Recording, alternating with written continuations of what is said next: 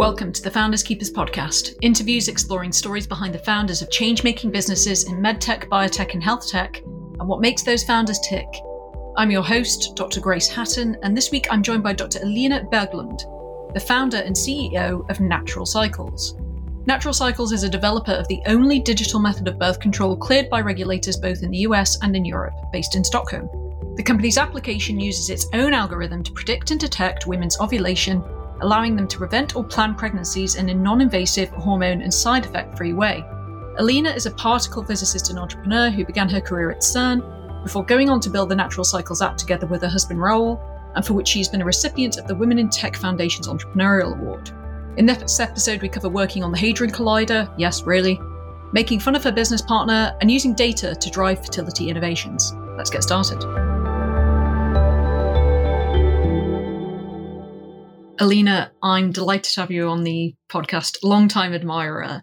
And I read that your early interest was actually in physics rather than specifically in healthcare. So tell me about that.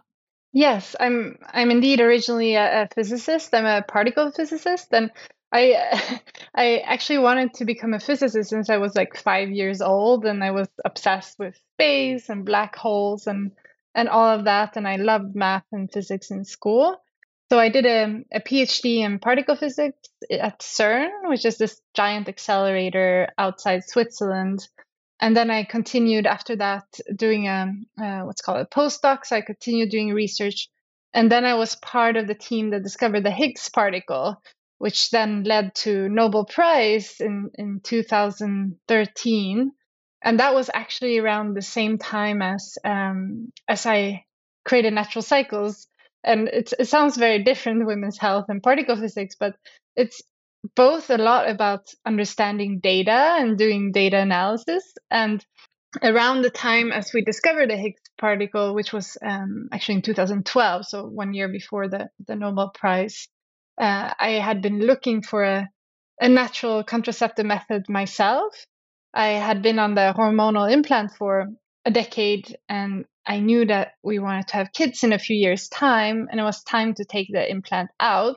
And I was thinking that rather than putting in a new one, maybe it's good if I give my body a chance to get back to normal and start, you know, ovulating again before we want to get pregnant. And I was looking for a, a, a natural, effective contraceptive method, um, but didn't find any such uh, method. So I, I started Googling around and doing some research, and I realized that the the body temperature changes throughout the menstrual cycle after you ovulate. It increases because of the progesterone in the body. And I thought, well, that's really cool. I can, you know, I can create an algorithm based on my knowledge from particle physics to figure out like when I'm ovulating, when I'm fertile, when I'm definitely not fertile, also taking like, you know, noise into account, previous cycles, etc. So so that's kind of how it started. Well, as you mentioned, pivoting from, well, particle physics and building the Hadron Collider to women's health certainly seems to me to be quite a dramatic but nonetheless inspired move. Was it your first venture into entrepreneurship, or did you have some prior experience in business development and growing a business before that?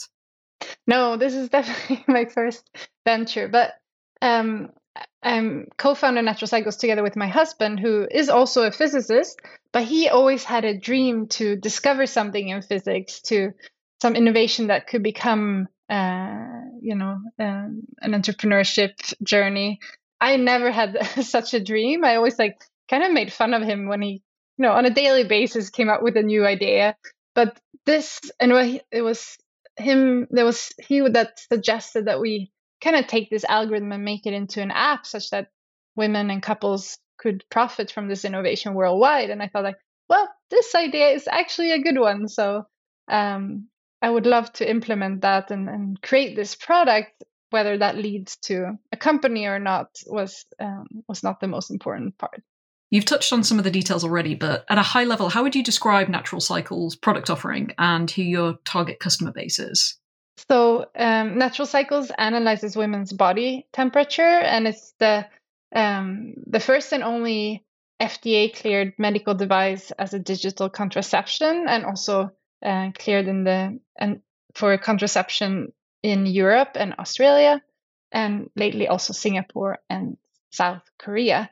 Um, and about 80% of our users use it for contraception, um, and 20% use it to plan pregnancy. So this is kind of like the other side of the same coin because if you know when you're ovulating and you know when you're fertile, it's also easier to actually get pregnant. So we have we have three modes in the app: um, the NC birth control, NC plan pregnancy, and also NC follow pregnancy. For when you do get pregnant, you can you can follow the development of of the fetus and get to know more about what's happening in your body as well. So these are the three products we we offer today, but it's one app, one subscription, so you can switch freely between the different modes. I have had similar conversations with entrepreneurs who have built businesses from identifying an unmet need that they themselves needed to be met. And so often they are the beta tester for their own product. I understand this was also the case for you. You were Natural Cycles patient zero. yes. Um, we, we used it initially to prevent pregnancy ourselves. But when we were ready to actually try to get pregnant, we were a little bit worried that well, if we're getting pregnant, no one believed that our product works. So we we were bold enough to write on Twitter exactly when we would start trying for uh, well what became our daughter. Um, and we were lucky enough to get pregnant exactly on the first try. So she's born nine months later, and we often call her the the first natural cycles baby. And now she's turning nine next month, so it's a uh, yeah, time flies. It is for sure a novel marketing strategy. Did you encounter any pushback at all from that approach, or did you feel that there was a misunderstanding in the product offering, given that the app aims to both support those users intending to conceive, but also be an aid to pregnancy prevention to others? Yeah, there is a lot of uh, skepticism, in especially in women's health in general. I would say because it's such a sensitive topic, and especially when it comes to contraception. Um, so we also initially we, we got quite a bit of pushbacks, especially for, from um, I would say from midwives in Sweden, which was our first market. Um, but now we've really come a long way since then, and we we've now published 16 clinical studies, uh, a lot of them about the effectiveness of natural cycles, which is um, 93% effective with typical use and 98% effective with perfect use, meaning that um, the difference between the two is whether you actually use protection when the app tells you that you might be fertile. Um, and this is similarly to the contraceptive pill, which with typical use also 93% effective, um, less effective than an IUD that or an implant that's inside your body. You can completely forget about it, but more effective than say the condom alone or or other like uh, simple calendar methods. Um, and since we now have such a big body of evidence when it comes to effectiveness, as well as um, you know, we've been around now for for more than ten years, and indeed, like we've gotten all the regulatory clearances. So we have like auditors that audit us every year. Um, it's uh, I think now we've broken through that skepticism by doing the right things in the end. And as you've said, the company is now 10 years old and so quite a seasoned market player, but the fertility tech market itself is becoming increasingly saturated. So is it this emphasis on building an evidence base and seeking FDA clearance specifically what you feel differentiates Natural Cycles from its competitors? Yeah, I think we, we're quite special in that way that we we really went more to become a medical device. So we do have the regulatory clearances and indeed doing the clinical evidence. And solving the need of a of a natural uh, contraceptive method. We're kind of alone in that space. Um, but then, of course, like uh, there are a lot of period tracking apps and fertility tracking apps out there. Uh, but another way we're differentiated is also because we are not free. So you do pay for natural cycles. Um, in the US, it's uh, $100 a year and it, includes a thermometer. Um, in the UK, I think it's 60 pounds a year if I don't, or 50 pounds a year if I remember correctly. And that way, that makes a big difference also when it comes to, for instance, data privacy, because we would never sell a customer's data because we're not incentivized to, because our customers are the ones that pay us, whether if you have free customers or your free app, like Facebook, for instance, a free app, you have to monetize in a different way, like either with ads or selling the data in a different way. So we are quite different, I would say, than than the other period trackers out there. And going back to that market saturation, I wonder if you can tell me about some of the investors you partner with. How did you initially demonstrate that they could trust you with their money? Well, I think uh, for everyone that's been fundraising, it's um, you have to have a lot of resilience. You know, you have to meet with a lot of investors. You have to pitch and and really explain to them why you're solving a problem or or why you think you know your business model will work. And when we started doing this in um, in 2013, I guess it was, it was also quite special to actually charge for a, a subscription for an app. Like it was kind of only Spotify that was doing it at the moment. The norm was to be a free app, but we wanted to be different already from the start. And there were a lot of investors that were skeptical. They said, "Well, just give it up for free, and then, um, you know, you'll monetize later." But now, many years later, I'm very happy that we also dare to be different in that respect, and also dare to do the right thing with the clinical studies and the and the regulatory clearances, even though it probably slowed us down in other ways, I think it was it was good for the long term. Have there been any of the particular standout challenges that you faced to date as a business founder? Well, I think figuring out the regulatory part was a big challenge uh, in the beginning because since there there were no apps that were medical devices at that time, we really had to create our own path. So, like with the FDA, for instance, we had to do a de novo process, which means that you know no one has done this before, so it took a lot longer. Uh, and then, indeed, like also a lot of struggles with, um, especially with the UK press. Like they were at some point, I think it was in 2018, they were really out to get us for for some reason, and that really impacted our growth in the UK specifically. Um, unfortunately, has the UK and beyond UK press response become more positive over time, do you feel? Uh, yeah, definitely. Um, but I think it's something that we've been a little bit scarred with. So we're constantly like keeping an eye on it. Uh, and we still see like articles pop up left and right sometimes where we see a lot of errors and things that are just simply not true. But we do have a great comms person now that she she doesn't hesitate to like write emails to the journalists and the editors and like ask for corrections, uh, which we didn't dare to do in 2018. We were like, oh, they wrote this about us, which is not true, but we don't dare to upset them by by contacting them. And this this was not the best strategy we had then. So we've learned over time. And do you think this criticism stems from fundamental misinterpretation of the data and what you offer, and perhaps the lack of a drug or drug product that should be taken or used, given what I would say is our entrenched socialized understanding of pharmaceutical contraceptive use. You're not giving someone a pill to take.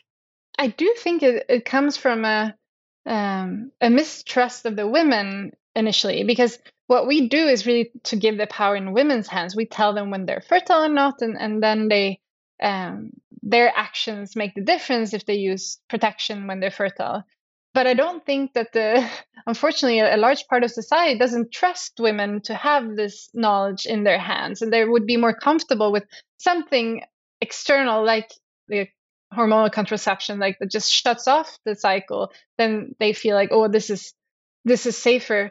But now when we measure it, we do see that uh, this is really not true. Like one thing we heard a lot in the beginning was that, well, younger women are not going to be able to handle this product.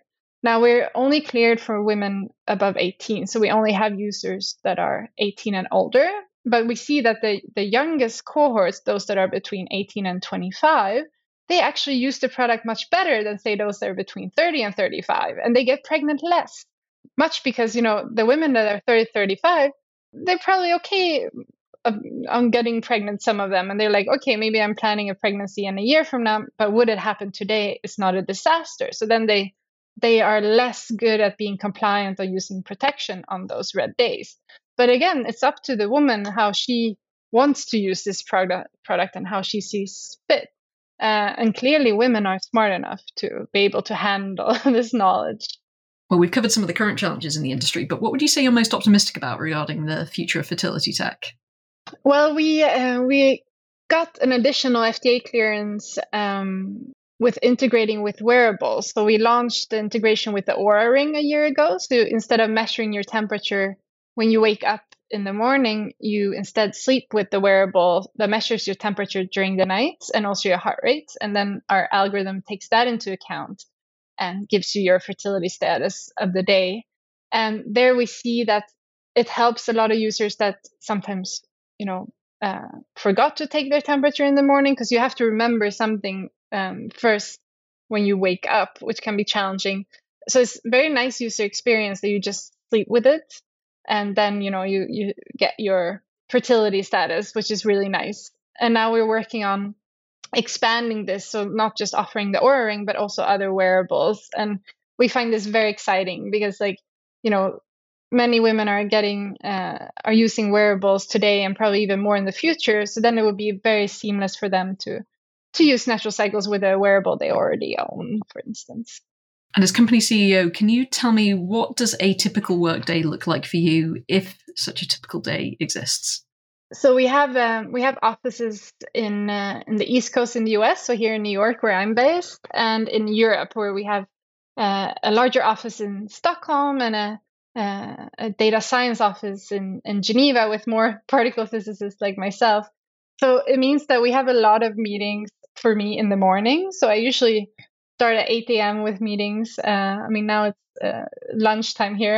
I'm still in meetings for a while longer, but so usually like from 8 a.m. until at some point around lunchtime, I mainly have meetings, and then I get a little bit of a break, and I have a a chance to like align with uh, my co-founder and husband like you know different projects and different meetings how it went. And then usually i have like one or two just us based meetings in the afternoon but also then a chance to actually do something. And what i like to do the best is still to look at data. So i, I would say I, I probably spend at least an hour a day to still look at data because that's still truly my passion. I feel also very valuable for the business because i still keep up to date on like all the insights from the users and from the uh, the temperatures and also like just how our business is doing. So uh, that's what I like the most when I get a break from meetings and can stare at the data for a while.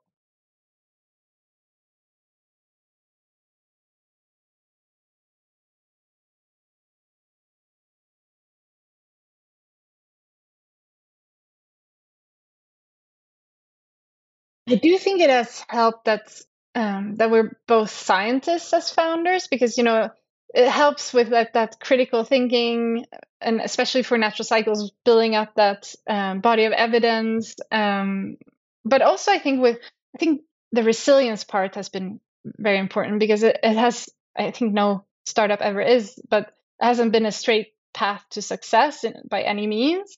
So then you have to just like really work through those down spells and and you know not give up. And for me i've always known that the product that we we're developing in natural cycles is something that women want and women need and that's my ultimate motivation. And then i i will overcome any obstacles with this in mind. Do you think you would do anything differently if you were to start again? Ooh, good question. I mean for sure we've done our our um, we've made mistakes along the way as well. Like for instance, in we raised our Series B in 2017, and then when we got um, this issue with the UK press in 2018, it affected our growth. But we kept hiring uh, for the team a while longer. And uh, if I would do it differently today, I would probably have stopped hiring much earlier and said like, okay, we're not growing anymore right now. Let's let's pause the hiring and the spending until we figure this out.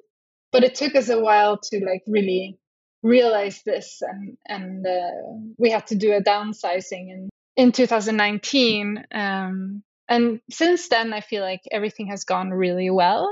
So now we have like four years behind us of nice growth, amazing team. Um, but that's probably one thing that I would have reacted on earlier. And lastly, is there any other advice that you would give to would be business founders? Well, I think like it's important to find something that you're really passionate about and like follow that passion because if you do, then it will be much easier to overcome any potential obstacles on your journey. Um, but if you're kind of creating a company for the sake of creating a company, I fear that it might be tougher on you. But if you do something that you really truly love and you're passionate about, you're already halfway there. I hope you've enjoyed this episode of Founders Keepers. And if you have, please consider subscribing to the podcast and leaving a review on whatever listening platform you are using. Be sure to tune in next time for another Founders story.